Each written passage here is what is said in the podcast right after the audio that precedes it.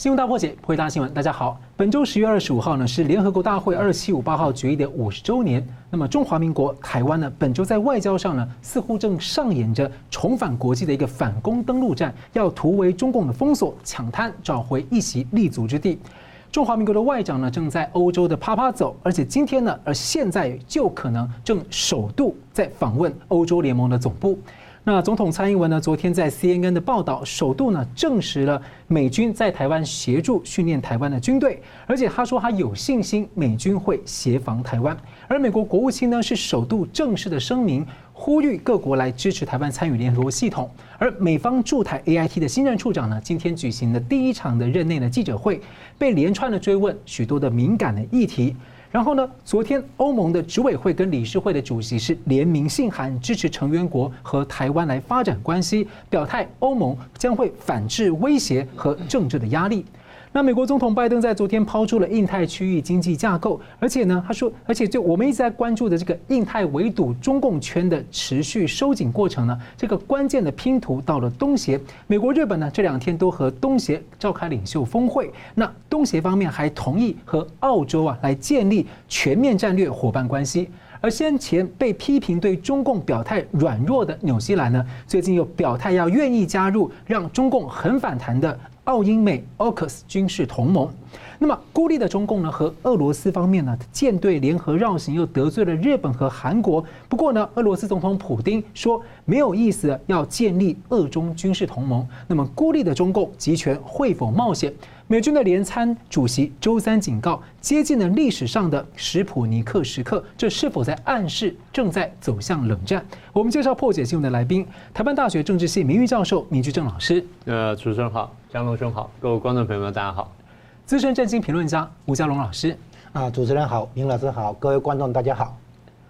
好了，共军在升高台湾海峡的局势，而蔡英文总统呢接受美国媒体的专访，首度呢是由台湾方面来证实美军就在台湾协训国军，那也提到台湾没有放弃这个促进两岸关系的一些发展可能，也愿意和习近平。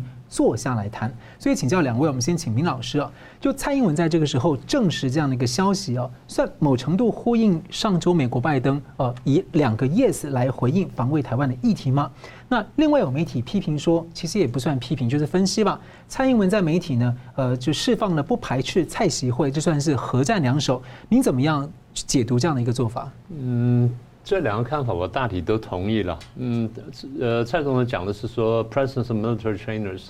翻成中文就是由美军训练人员在台湾。那这个话呢，当然很多人有不同的解读。那解读的最极端就是说，哦，有美军驻驻防台湾。那其实不是这样。他其实我们说穿了就是训练人员跟战斗人员是两回事。是。他不是美军的战斗人员在台湾，这第一点。第二点是，如果美国卖武器这么多年卖给台湾的话，他自然会有培训人员。所以说起来是没什么奇怪的事情。不过在这个时候讲呢，的确是呼应了美方，那这个是事实，而且美方也讲过这个东西。那大家比较有些比较敏感的，我看到一些国外媒体讲啊，他说啊，这个话呢违背了这个建交公报，因为建交公报一九七九年的美国跟中共建交公报呢，其他前提条件就是断交、废约、撤军。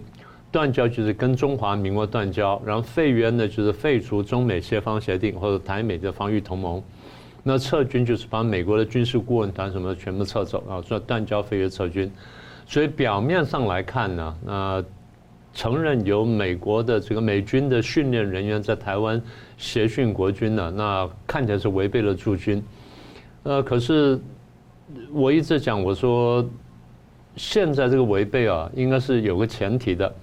也就是你中共这么多年了呢，在恐吓台湾，尤其这几年来，大家也看到，事实上天天会感受到，共机不断飞过来。呃，有人说，共机飞过来不是它只是训练而已，不是威胁台湾。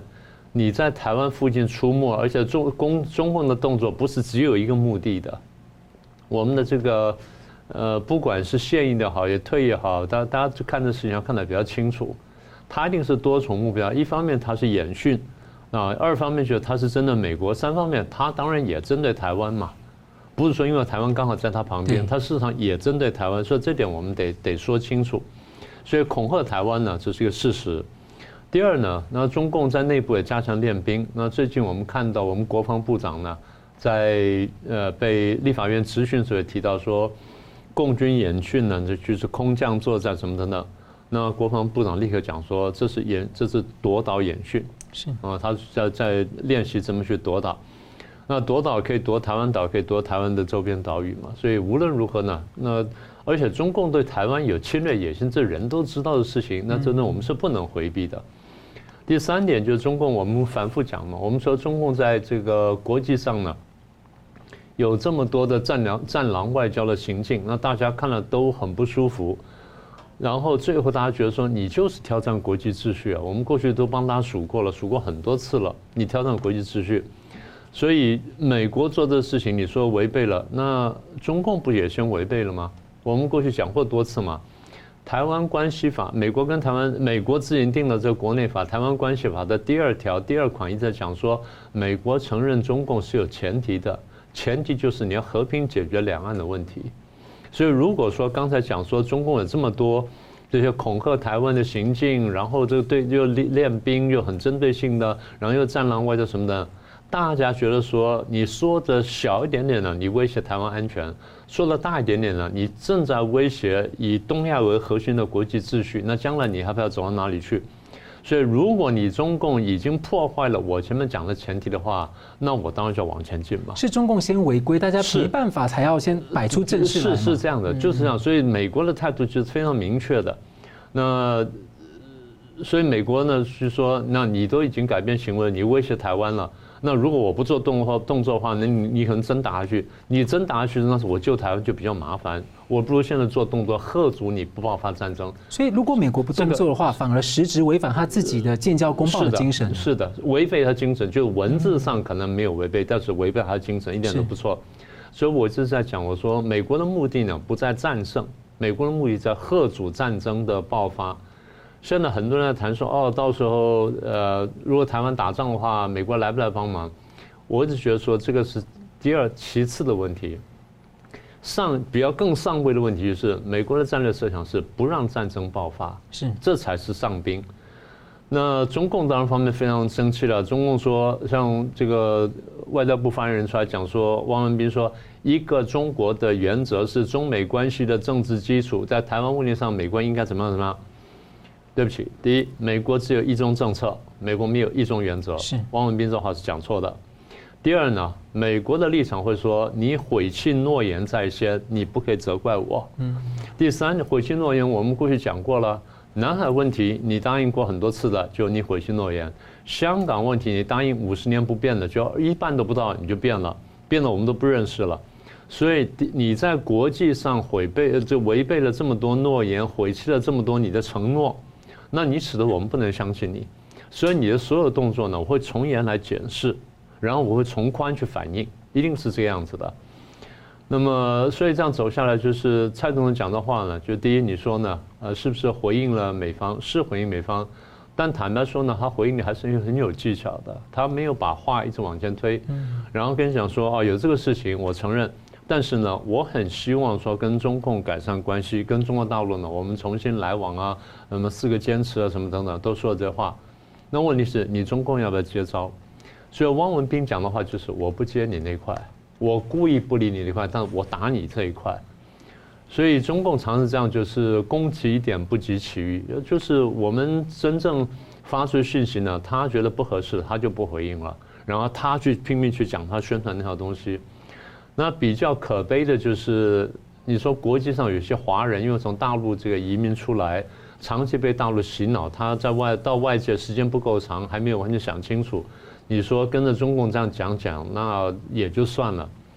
比较奇怪跟比较可惜的是，在台湾的这些人呢，长了这么生长这么长时间，又受到了这个民主政治洗礼，也有多元的这些管道跟新闻的这个来源呢。去了解，那为什么还会昧于事实？这个我我是觉得比较可惜的。所以我一直呼吁我说，在台湾的人呢，要警惕中共的统战，因为中共会讲很多事情呢，会往他的方向去解释。等一下我们后面其他问题呢，可能还会碰到这个主题。所以也就是说呢，嗯，我们在看这事情呢，不能只看表面，尤其不能只从中共表面说什么你就跟着去说什么，因为那个通常是有目的的。中共说的话呢，是是很多元、很有目的的。所以你如果说不加思索、不加审辩的，然后就接下照单全照单全说，然后不管你是为了这个党派之争也好，或者为了你个人立场也好，其实呢，可能都不太妥当。当然，我这个话呢，得这样讲，我说。在台湾现在呢，蓝绿双方呢在解释这个，不管中共的行为也好，或解释这个美国行为也好呢，都有点太朝向自己有利的方向解释。我觉得这个是比较不妥当的。所以，那如果说你不相信，你只是为了打击对方，你这样讲讲就算了。你如果真心相信，那很危险。我讲的是蓝绿双方哦，是啊，事实上蓝绿双方，如果你真心相信他们讲的话呢，那是危险的。为什么？我们一直在讲，我们说台湾的安全是掌握在自己手上，不是掌握在别人手上。那为什么现在我会跟这个合作，跟那个对抗呢？因为现在我认为跟这个合作对我安全系数比较大，跟那对会对抗的安全系数比较大。我是这样考量，所以我们这个才叫做台湾主体。而台湾主体，坦白说呢，也为全中国大陆的中国人呢给了一些希望。因为如果台湾人能民主的话，中国当然也能够民主。是。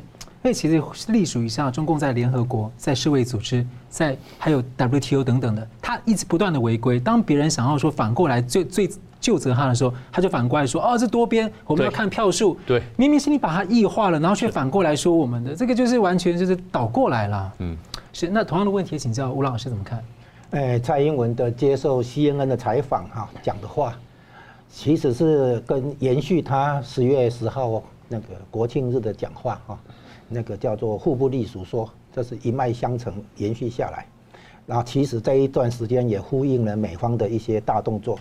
那我们先先讲啊，媒体的标题下的不对，就是他讲美军驻台，那个驻是进驻的那个驻，嗯，那其实应该用的字是居住那个住。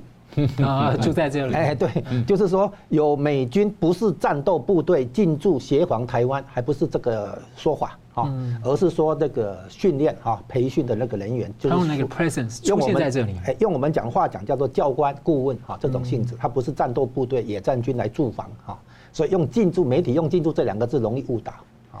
那就像刚才明老师也明白那个讲出来，那个是我们购买美国的军火之后。他会有一些人员来训练我们如何使用，那这个使用武器呢？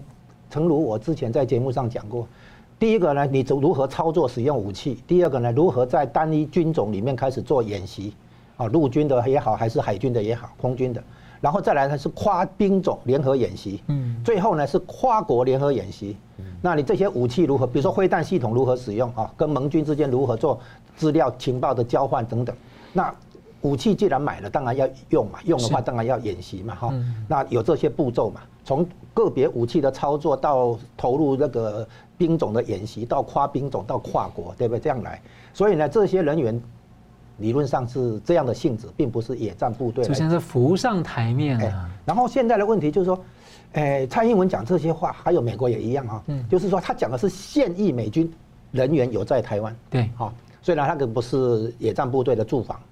这个概念我把它称为讲擦边球，这个是在用中共可以懂的语言来跟中共讲话，啊，中共最喜欢打擦边球。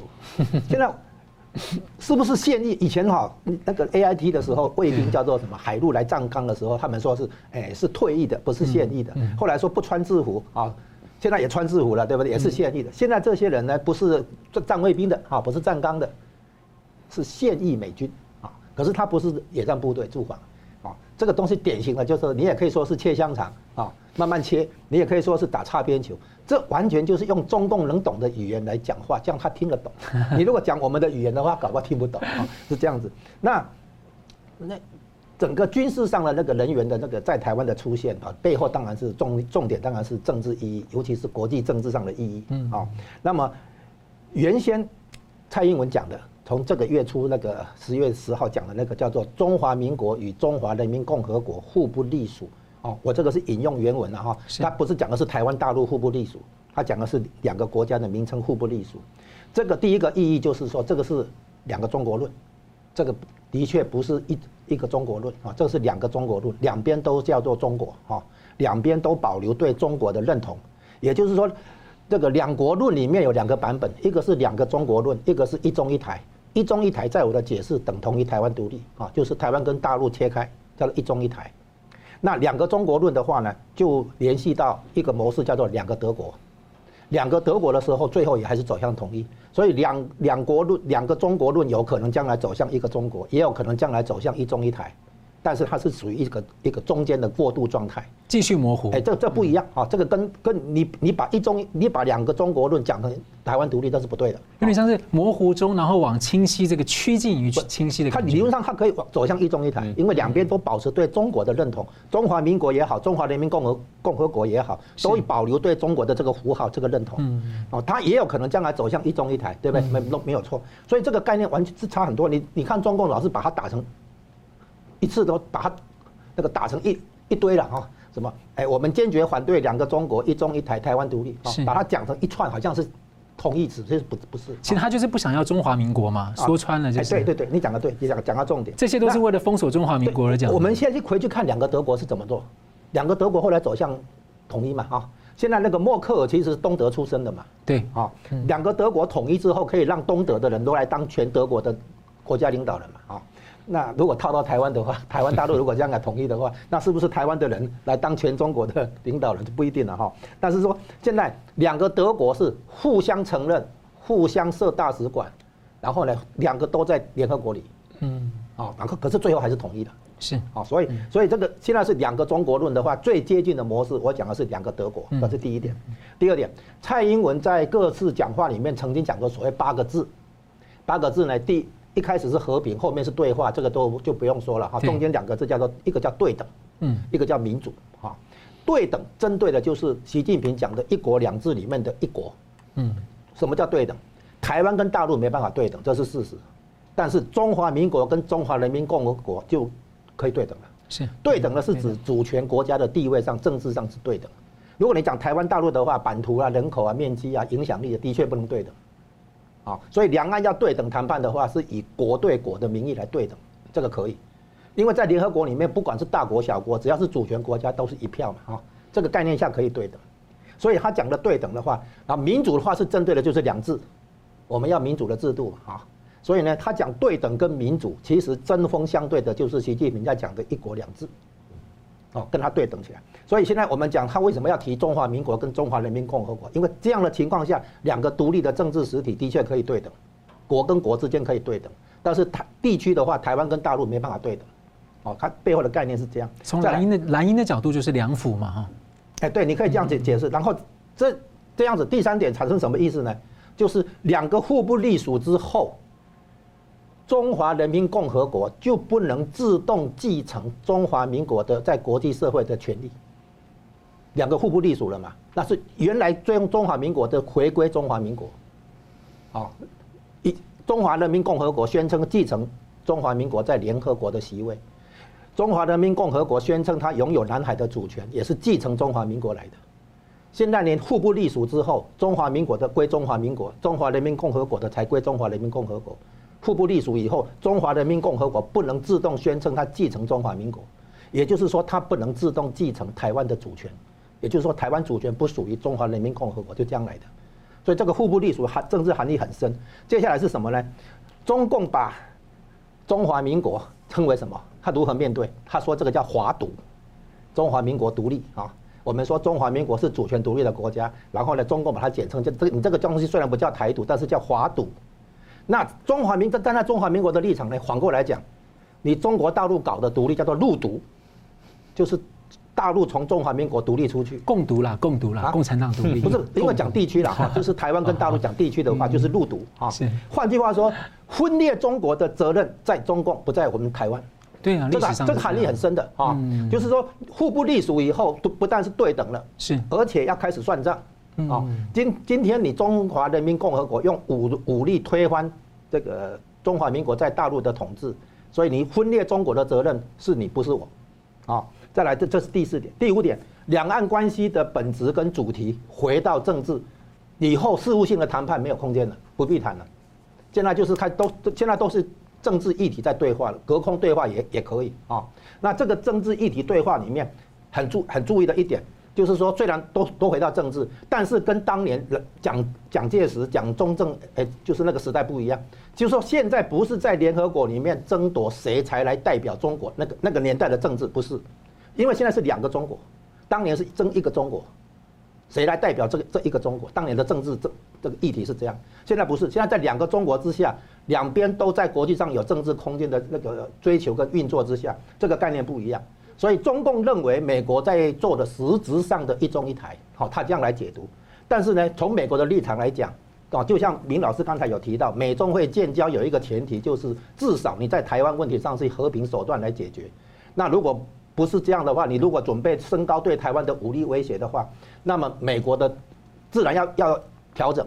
我现在把美国的这个状态称为半断交状态。美国现在理论上有外交，但是没有在北京有大使。这个现在要提名的这个大使，拼命的讲刺激中共、羞辱中共的话，准备让中共拒绝他，然后这样的话，美国实际上又不需要再派大使。哎，澳洲的大那澳那个中共驻澳洲大使最近回去了，下一个会不会来还不知道。对，就是说我把它称为有建交，嗯，有邦交，但是呢没有派大使，啊，所以我把我把它称为半断交状态。那么现在的方方面面看出来，美国跟台湾现在把。重点是把也以前大家知道不便公开讲的，现在讲出来本身有重大意义。这个重大意义反映在两个中国在国际社会的出现，也联系到等一下会谈到的欧洲啦、俄国啦或澳洲这些国际那个重要成员的一个反应啊。所以在台海问题上，现在我们看到的变化是这样子。休息一下，马上回来。欢迎回到《新闻大破解》。路透社的报道呢，美国官员是首度的公开承认这个消息，中共试射了可以携带核子武器的高超音速的飞弹。那美军的联参主席米利呢，周三公开的表示，这非常让人担忧，而且已经接近了历史上的史普尼克时刻。那史普尼克这个名字呢，是苏联共产党一九五七年发射的第一颗人造卫星的名字。当时这个消息呢，震撼了美国对自身的技术优势，还有国家安全的这个看法跟认知，而后就引发了美苏之间的太空竞赛。那么后来呢，则是大家熟知的美苏冷战的军备竞赛。米利将军就是在九月份的时候在参议院作证时，也承认他去年呢曾经打电话给中共的将领李作成，说美国不打算进攻中方啊，如果有动作的话会先通知。不过呢，他的这个电话绕过了。总统川普，那蓬佩奥，所以他们呢都对此相当有意见。我们先请教一下明老师哦，明老师这个多次有谈到说，美国还没有对中共啊下定这个战略决心，所以米利这时候抛出所谓的史普尼克时刻这个比喻哦，让人家有点想象，因为那个时刻跟这个名词就是冷跟冷战相当的接近，所以老师怎么解读？嗯，美国官方现在没有承认说他跟中共在打冷战，是啊，这是官方的立场。官方立场只是说我们是激烈竞争，啊我们还有合作的部分，当然还有对抗的部分。呃，斯普尼克时间呢，或者说斯普尼克时间呢，就像刚才主持人所说的，是当时冷战军备竞赛的一个背景。那因为美国一直认为说，我在这个飞弹呐、火箭呐、太空科技啊等等，我都领先。结果没有想到，冷不防呢，苏联突然之间发射这斯普尼克，然后超越了美国，所以美国大吃一惊。所以美国花了好大力气，失败了几次之后呢，才把什么陆军的火箭跟什么的这连接在一起。最后呢，在差不多三个月之后呢，发射了他们的第一个人造卫星。美国发射第一个人造卫星呢，比苏联的第一个跟第二都要来的晚一点点。那么就出现你后来讲的这军备竞赛。那么当时呢，这冷战的氛围呢，不只是军备竞赛，冷战的氛围还有一个背景，还有一个大的背景就是，究竟谁的制度比较好？是苏联的共产专制比较好呢，还是美国的民主制度比较好？所以这是两个制度的竞赛。那苏联发射人造卫星，然后在这个太空轨道上不断唱国际歌，当时传播的这个印象就是说社会主义比较优越，而这个东西后来影响到了中共嘛，这个我们就不细说了。所以米利将军这个论述呢，它其实是你可以从从几个角度来看，一个就是提醒跟警告。哦，这个中共在这方面发展起来了，所以我们要注意。这第一个，第二，大家不要忘记啊，这个军方啊，中共军方也是一样，在讲这些事情还有另外含义就是，我要帮我的部门争取经费，啊，这是这个经费说这个话呢，也经常被人家拿出来作为一个解释的这理由。但是第三个理由就是，他会不会是设一个，是不是美国正在设一个军备竞赛的陷阱？嗯，那么也就是说，当初不是美苏对抗吗？对抗到了这个雷根的时代。那最后呢，雷根的出了一招，在白宫里面开这个记者会，然后弄弄弄说，哎，我们现在发射的轨道，呃，轨道卫星啊什么，然后可以高空、低空、中，这高空、中空、低空探测，然后等到这个苏联卫这飞弹一发射出来，我们先用高空发发现，然后把它击毁，高空打不到的话，这样中空打，中空打不到再低空打。那他说这个叫镭射武器。最后雷根这段话呢，被人家开玩笑叫做。叫做什么？叫做星际大战。嗯啊，星际大战计划，就到现在为止，美国的这个镭射武器呢，才勉强做出来。那年是一九八几年，所以差不多将近四十年事情。那么最后有人就说，这是一个美国故意搞出来的军备竞赛的陷阱，把苏联的钱呢、军备、军事花费呢，全部丢进去一个几乎不可能的，然后非常耗钱的一个一个计划当中，就拖垮了苏联的这个经济，然后说拖垮了他的财政。那我有一个朋友呢，最近把这这段整理了一下哈，就说对于这个高超音速飞弹这件事情，他做了一个整理。他说，其实呢，美方高超音速的武器呢，发展呢，其实比中共要强而且好，所以没有像外界想象那样子。他是这样说的。他说他看了几个来源哈，第一，他美国发展过高超音速直升机，然后第二呢，又成功发射过二十颗这个超高音速的炮弹。哇！然后第三呢，呃，试射这个二零二一年试射这个飞弹失败过，然后被德国媒体呢嘲笑过。然后美国呢又投资就投巨资研发高超音速武器来抗衡中共跟这个俄国。然后呢，美军成功试射时速多少多少公里的高超音速导弹，大概是五倍音速什么等等。然后呢，这些美国这是发射试射这种五倍音速的武器呢，啊，这个针对于这个中共，着眼于中共的发展。所以如果说你把它整起来看的话，那我的朋友得得到结论就是说，那很简单呢，美国在几年前就开始研究各种各样的超高音速武器。我们刚刚讲有直升机、有炮弹，然后有导弹等等，所以美国它发展这东西。如果美国发展的东西的话，它比方说它的这东西的武器能做到什么地步呢？它心里是有数的，它的威力它是有数的。而到它的发展到现在呢，过去是有有成有败，对不对？但到现在呢，又比较成功，比较明显了。好，那问题是这个东西，如果美国已经做了这么多年，然后有的地方比较成功，也有别的地方比较失败。那现在米利说哦，中共现在做出来，呃，现在正在做，然后现在接近斯波尼克时刻，什么意思呢？就是说啊，中共也是这方面发展，它有可能突然间超越我们，让我们大吃一惊，然后让我们陷于被动。所以我刚刚讲说，它是一个提醒，可可以是警告。那同时，我们也可以解释说，他是想帮军事部门争取更多经费。当然，我们也不能小看这武器了。那但是呢，我们看到就是美方在说这东西的时候，又说啊这东西很厉害，然后说这东西不算什么，为什么讲话会自相矛盾呢？如果说你真的觉得这很厉害，中共走到这步话，你应该是大吃一惊。所以美国的讲话比较矛盾，那米利是代表了矛盾的某一方而已。嗯，所以现在如果说我们前面的论述是对的，我们再整理一下。第一呢，所谓斯波尼克时刻就是。在美国自以为领先的领域当中，突然间被苏联超越了，然后他花了段历史才赶上来，当最后他又领先了。啊，这是斯波尼克的这这真正意涵。那么如果讲到超高音速飞弹或者高超音速飞弹，那么美国说这是一个斯波尼克时刻，比方说我担心他在这时候赶上来。那中共到底是不是真的赶上来呢？如果说那个真的发射成功的话，这个是令人担心。说我我不会言，我不是说这东西不可怕，我不是说东西不在呃不要注意。而且离台湾又很近，而且又离台湾很近，那这东西你打台湾的话，台湾几乎是很难防御的，就算美国都很难防御，更不要说台湾了。所以也就是说，这个逻辑就是，呃，美国注意到了中共的发展，然后中共的发展呢引起了美方的注意。那么美方现在提醒这件事情，那我们下一步我们到底要怎么办？我们要怎么去面对这件事情？呃，当然一个呃，如果说是阴谋论也可以。另外一个其实比较假设性的答案就是，美国正在布一个陷阱，诱使中共进来进行军备竞赛，而这个军备竞赛是很花钱、很花力气、很花资源，然后呢可能会把你导向呃把你误导的，导到另外方向去的。所以这么一来呢，这这就这就可以更好的解释说米利将军为什么说的话。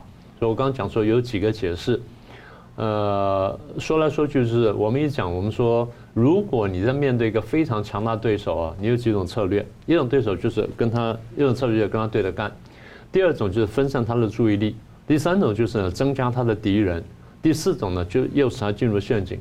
所有这些策略呢，在两千年前的东周列国志里面，我们看到各国都用过。嗯，所以现在我们看说，如果各位熟悉历史的话，那么美方的做法呢，说的简单点，就重复当年的这个，呃，镭射武器或者星际大战。那说的复杂点，就是美国是一个大战略的铺陈，那么它是拿出拿出某种其中某一环来看看你会不会上当。所以我们有多种解释，但是我最后还是说去啊。我们不要小看这个武器的威力，真正武器如果发展成功的话，它真的是有它的威力的。我们还是要提防。是江龙老师怎么看？第一个，这个是八月的事情，为什么现在才抛出来？这首先要谈这一点。这个试射，中共的这个试射不是现在十十月或十一月的事情，八月的事情。那为什么现在抛出来？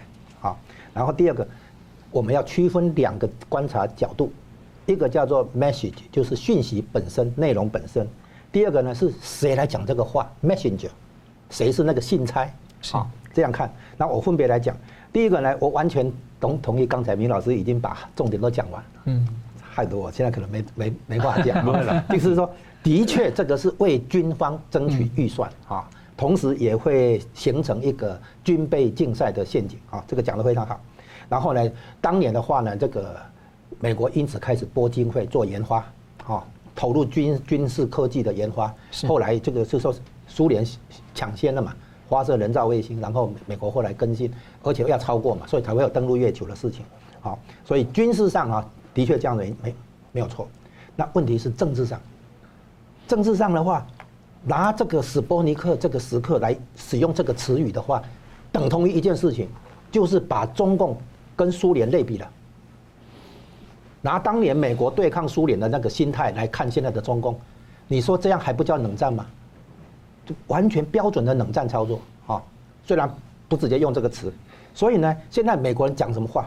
美国人的用语是说用激烈的竞争啊，而不用冷战，又是打擦边球的玩法。好，那就是说那个原来这个就是现在以我们现在讲新时代的冷战或者新冷战嘛。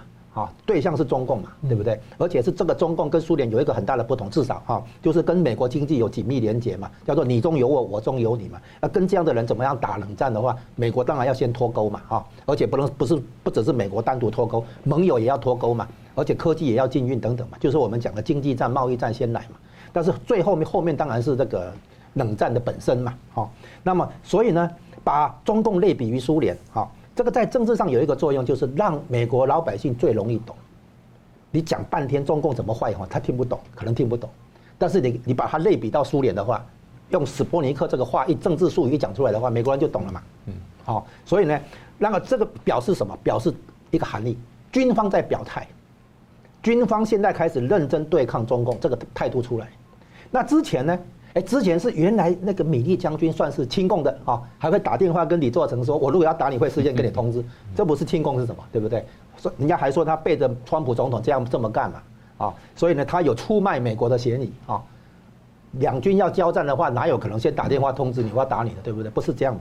所以米利将军是毫无疑问被认为是亲共的，还是左倾的啊？左倾的。可是现在他来讲这个话，你看吧。美国人现在玩这个中共的这个擦边球也好，切香肠也好，玩的可能更更胜一筹，炉火纯青了。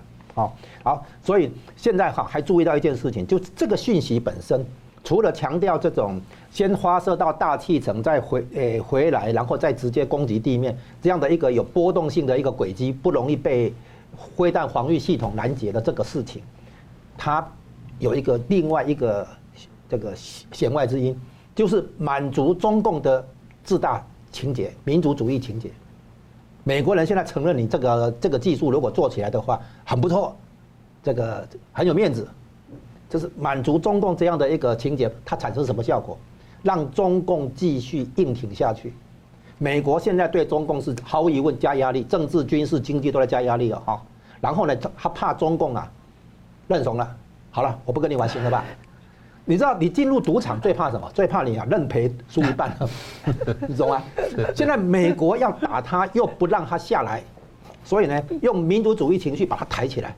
你看看人家这么赞美你的这个这个新的灰弹的那个那个啊技术，你中共能够下来吗？下不来。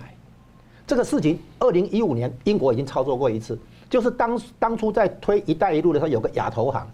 亚投行在二零一五年上半年的时候，中共本本来已经觉得好像做不太下去，想要收了。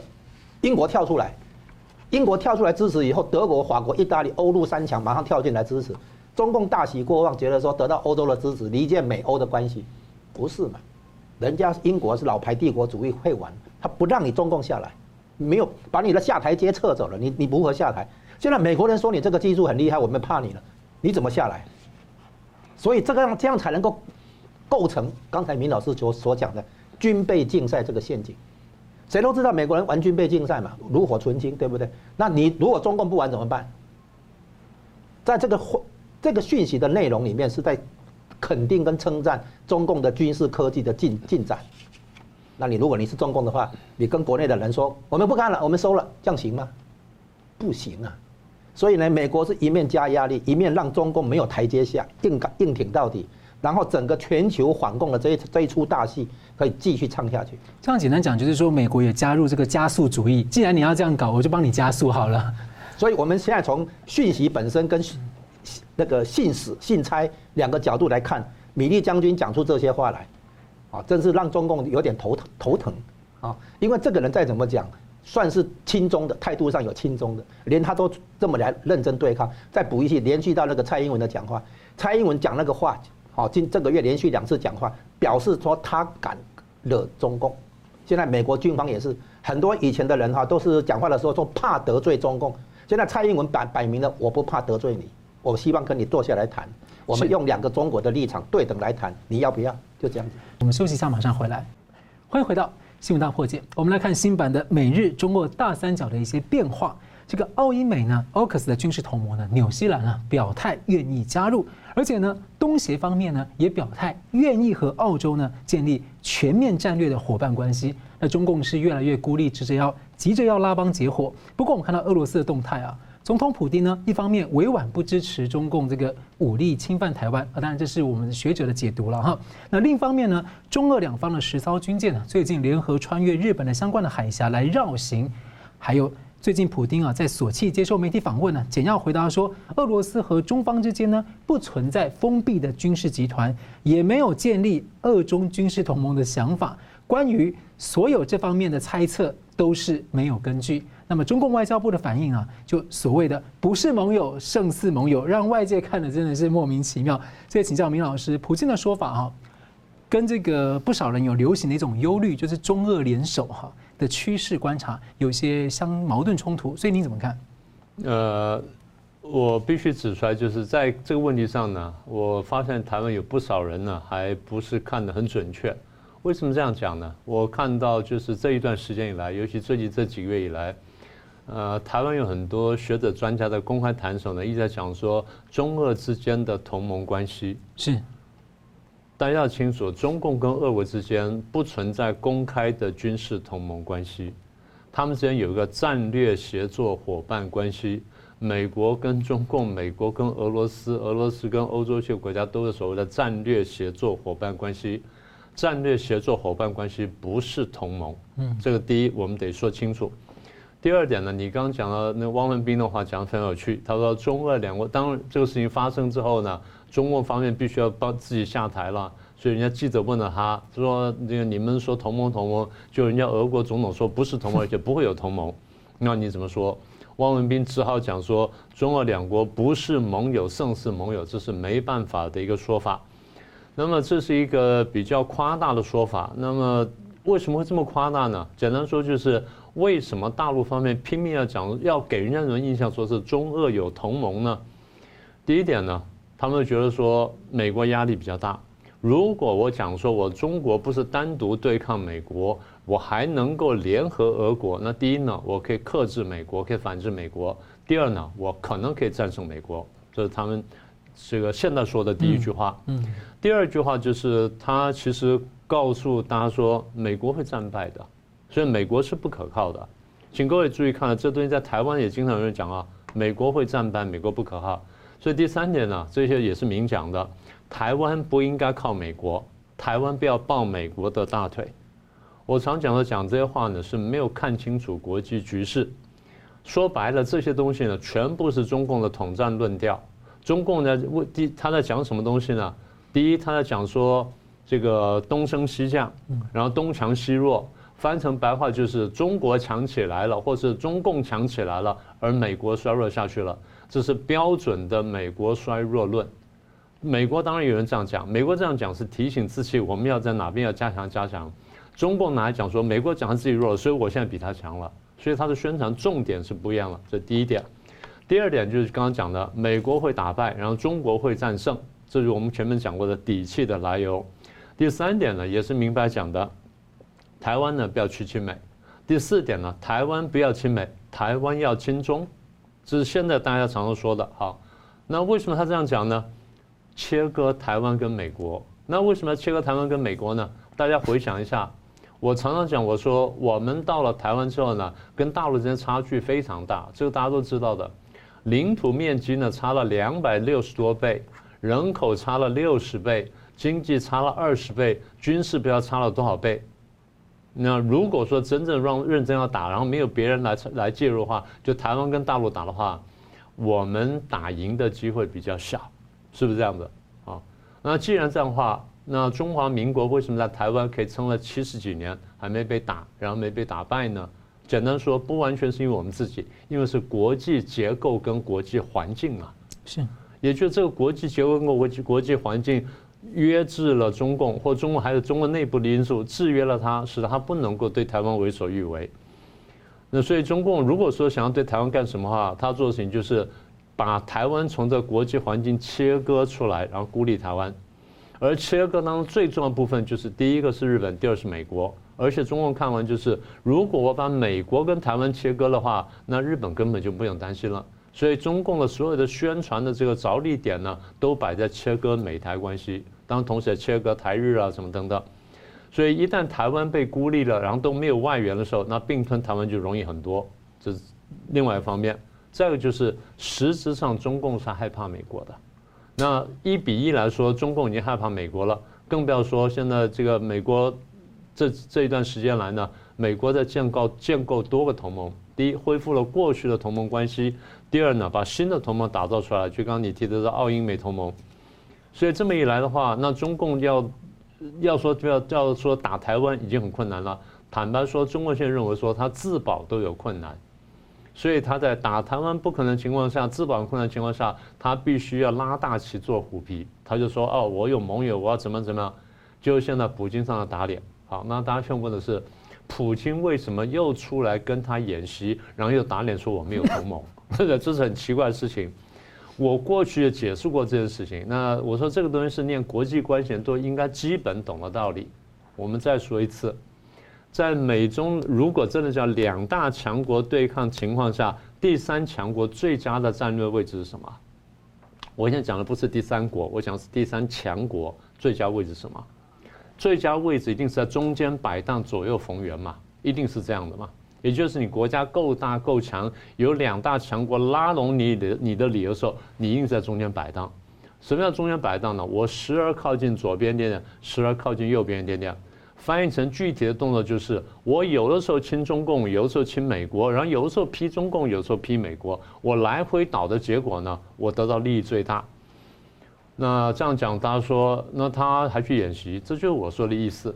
他跟中共演习的时候，一方面是跟中共示好，啊，我跟你演习了，我陪你玩了这出戏了，那你得给我得给我点好东西，你给我点好处，啊，不管你给什么，反正等到我满意的时候，我就要做的事情。二方面就是，普京也想告诉大家说，我还是一个世界大国，我还是有能力玩国际局势跟玩国际政治游戏的。所以这第二点，第三点，大家不要忘记了。俄国在跟中共同时进行军事演习的时候呢，是对美国进行火力示范。台湾很多学者把它解读为说，他去压制美国，他对美国展示肌肉，不是的，他对美国进行火力示范的目的是，我要跟美国喊价，看你给我什么东西。你要我倒过来可以啊，我可以倒，我没有说我一定要跟中共干什么。那我要两边倒，那你给我什么东西？那我陪中共玩了这出，中共大概给我什么？那我要陪你玩的话，你给我什么？所以现在普京说我没有跟中共同盟，我也不会跟中共同盟，已经把未来路都堵死了。那你说台湾这些学者专家们要怎么解释普京这话？是不是这样？那你们过去还信誓旦旦讲说啊，中俄同盟坚不可摧，中俄同盟一定打败美国，说美国必败，所以台湾不要靠美国。那现在普京出来，那不就打脸了吗？所以我常常讲我说，台湾人呢要多看点国际政治，要再看深一点点，不能只看表面的东西。好，我们现在回来，我们在说什么呢？我们在说的就是普京就在玩左右逢源的游戏。我像跟美国玩的时候呢，是跟中国喊价，然后跟中国玩的时候跟美国喊价。我说我两边倒来倒去，我可以这样做，为什么？我够大够强，双方都有讨好我的原因。好，那这样我可以这样做。那大家说，那俄国这样可以可以这样做，台湾为什么不可以这样做？不行，为什么呢？台湾刚刚好是美中竞争的标的，标的本身呢是没有办法摆荡的，标的本身只能选择，然后选择一个最佳的空间，然后同时在这情况下扩大自己的利益，只能这样做。所以看明白了普京的动作呢，我们得必须说，俄国的外交传统的确厉害，台湾呢有很多地方呢可以去学一学。是，我们看到这个中共呢一直在宣传所谓的阿富汗效应、阿富汗时刻。不过同时，跟明教授之前在八月底的时候一直提醒啊，其实中共最担心发生的不是阿富汗什么，他最担心的就是立陶宛效应扩散。而且现在呢，十月下旬看起来似乎啊已经在欧洲开始逐渐的形成，甚至有可能扩散开来。中华民国外长呢高调出访了欧洲的斯洛伐克、捷克，那台湾的经贸团呢还去了加上立陶宛。那传出呢外长还要低调的访问波兰，而且可能就在今天二十九号呢不公开的访问布鲁塞尔的欧洲联盟的总部。那么美国媒体还爆料啊，中华民国的外长还有中共的外长王毅，有可能同一时间出现在同一个城市罗马。啊，不过呢，这个消息当然都还没有办法证实了哈。那昨天呢，欧盟执委会跟欧理会的这个两名主席的信件，公开的表态支持成员国包括立陶宛和台湾来设代表处，而且说任何对这个欧盟成员国的相关的威胁、政治压力、强制作为呢，都无法接受，欧盟会反制。那请教吴老师哦，你怎么看这个外长吴钊燮这一趟欧洲行啊？那传出中共最近在这个逼迫。教廷就是中华民国的唯一的欧洲邦交国来断交，那吴钊燮这个效应啊，会有多大的这个间接巩固邦交的效应？这个看成是我们中华民国的外交与欧洲的外交之间算是上了一个新的台阶。吴钊燮能去，首先前提是欧洲愿意让你来，啊，所以欧洲愿意让你来的话，它这个重点不是我们去，重点是欧洲在打台湾牌，哦，欧洲也敢在台湾这个议题上面啊。给中共脸色看看啊！那这个呢，第一个呢，我们 看出来这个是澳英美三国同盟的一个后续效应或者第二波效应。今天欧洲的表态啊，绝对受到这个这个 AUKUS 这个刺激而来。因为呢，英国跟美国站在一起，这个没有问题啊。但是呢，他愿意跟澳洲去结盟的时候，把当初那个所谓顺便把。澳洲跟法国买的那个潜舰啊，把它取消。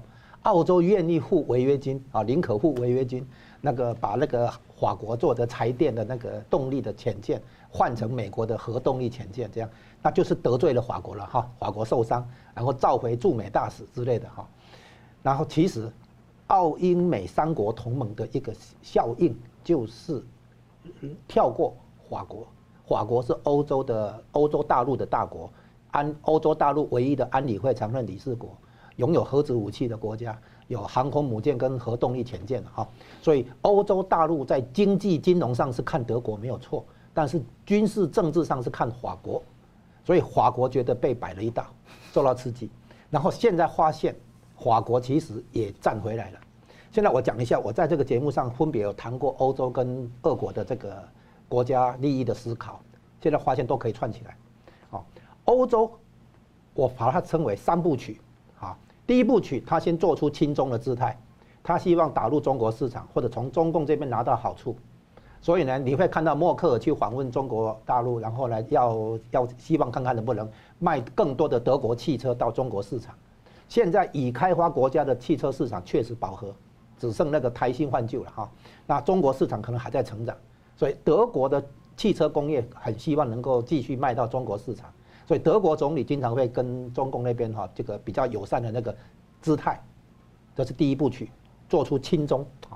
第二部曲呢，美国开始出来表表示意见了哈。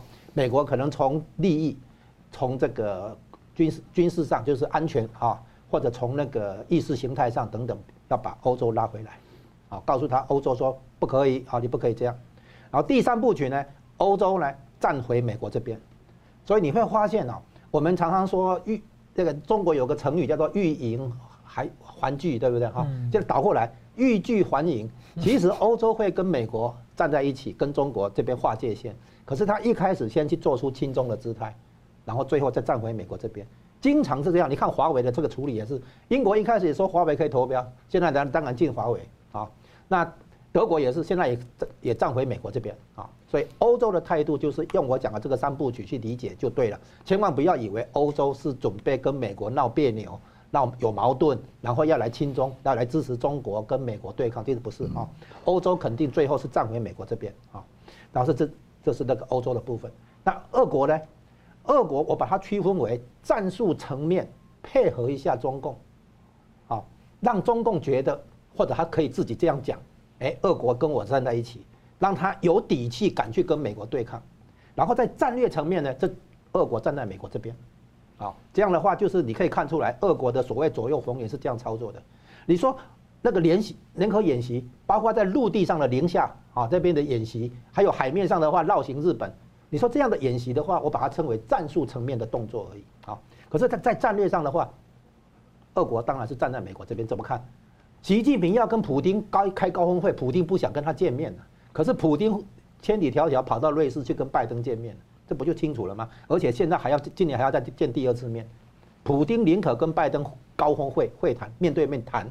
而不想跟习近平见面，习近平后来勉强弄了一个视讯会议啊，号称是把江泽民以前签的那个什么边界条约，再把它这个延长五年这样子，然后普丁勉为其难答应一下，对不对？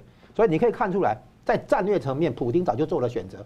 普丁曾经说：“哈，我们就是要住树上的猴子，看着地面上两只老虎打架。”我再补一句说，这个猴子呢，在吃着麦当劳薯条跟喝着可乐啊，这个意思就是普丁其实战略上站在美国这边，战术上哎配合你演出一下。好，是这样子，让中共有底气敢去跟美国继续搞对抗。就是说我我把它形容为，普丁拿中共去喂美国嘛，美国这一只大野狼，对不对？然后拿拿这个把中共当了小白兔一样去喂它嘛，你上对不对？兄弟你上是这个意思。然后这样的结果，只要美中对抗的话，俄罗斯当然有好处。美国怎么给俄罗斯好处而不用，呃避开避开这个通俄门的这个问题？答案就是油价上涨。油价现在涨过七十美元，涨过八十美元，普丁乐歪了。可是呢，你能够说这个是美国在给俄国俄罗斯好处吗？利益吗？不是，对，国际油价背后就是国际政治，好，所以现在我们看，然后再补补充一下，就是说，欧洲这一次会让吴钊燮去明白的意识到，联合对抗中共才是欧洲的重大利益，啊，然后有。就是说，台湾呢看起来很小，可是它如果像澎湖这么小，还是像金门那么小的话，又不行。台湾这个岛又够大，哦，所以在第一岛链，在西太平洋这边的话，确实基于战战略要冲。如果中共真的拦止台湾的话，那不是美国的问题，日本的问题，欧洲也会受受到严重的威胁。所以从欧洲的立场来讲，啊，德国、法国联联手起来，他们找到了一个共同敌人，叫做中共。哦，那原原来美国的战略里面是让德国、法国去友善，但不至于那个整合成功，要让要让他们是朋友就好，不要那个整合成成功。然后呢，现在德国、法国找到一个共同敌人，叫做中共，所以呢，欧陆的整合可能可以有新的进展。你看欧陆现在的话动动作比较整齐一致。中共要分化欧洲，结果因为中共的分化导致欧洲的团结。哎，对，你可以这么解释。嗯好了，节目最后我们请两位来宾跟一分钟总结今天的讨论。先请明老师。啊，那美军在台呢？事实上我们可以看到，就是美国对抗中共不断的在上升，在加温，所以对台湾的支持呢也会不断的在升级。那这是我们现在看到，也是过去我们一再预测的。第二呢，那斯普尼克时刻呢，那不管是一个战略陷阱或什么也好，台湾还是要警惕。第三呢，关于这个俄国跟中共不同盟这件事情呢，你必须看见俄国的外交非常高明。对俄国来说，它最大的战略利益就使得中共跟美国的战略对抗继续下去，所以它要不断的强化。如果说你们的对抗弱化的话呢，对我就没有好处了。所以他一旦看见弱化迹象的时候，我就跳进来帮你们再继续把火再加大。他逻辑一定是这样子。哇，因为这样的话对他来说利益最大，所以。当中共底气弱时，我跳进来帮帮中共，然后同时我跟美国喊价，等到差不多的时候，我就跳到美国这边来，然后再跳来跳去，这对他利益最大。那像对俄罗斯来说，台湾维持现状是是最好的。当然是，不然中共拿到台湾就称霸了。当然是，这是我过来讲的。所以我说，台湾要看懂这局势，第一呢，多读读中国历史，多读读外交史，不然的话，读读《三国演义》跟着东周列国或宋辽金元呢，都会有点帮助啊。第二点呢，不要以为中共呢可以为所欲为，其实它内外有很多因素限制它。然后第三呢，在这个情况下，他会统讲很多统战的话，台湾要看懂，然后不要去附和。第四呢，最后台湾要看清楚自己的处境，你在大国当中你的处境，你要争取自己最大的利益，你怎么样去真正去玩好外交，然后扩大台湾的利益呢？这才是我们真正要考虑的问题。是吴老师，我们今天谈到的国际局势里面哈，谈到了那个欧洲。啊，谈到了这个俄国，那我们少谈了哈，今天没时间谈到了，就是日本、印度、澳洲这三个哈，然后当然核心回到台湾这里，那台湾这里呢，现在是只要美中对抗，好这一出大戏一直演下去的话，那么绝对会离不开台湾这个地缘政治要冲啊，它牵涉到日本的安全，所以美国不可能不动手啊，再来阻止中共对台湾的这个武力威胁，因为如果台湾丢了。请问你日本怎么办？很多人都没有去想到这个问题啊，所以呢，就算美国不想动手的话，日本也不得不动手。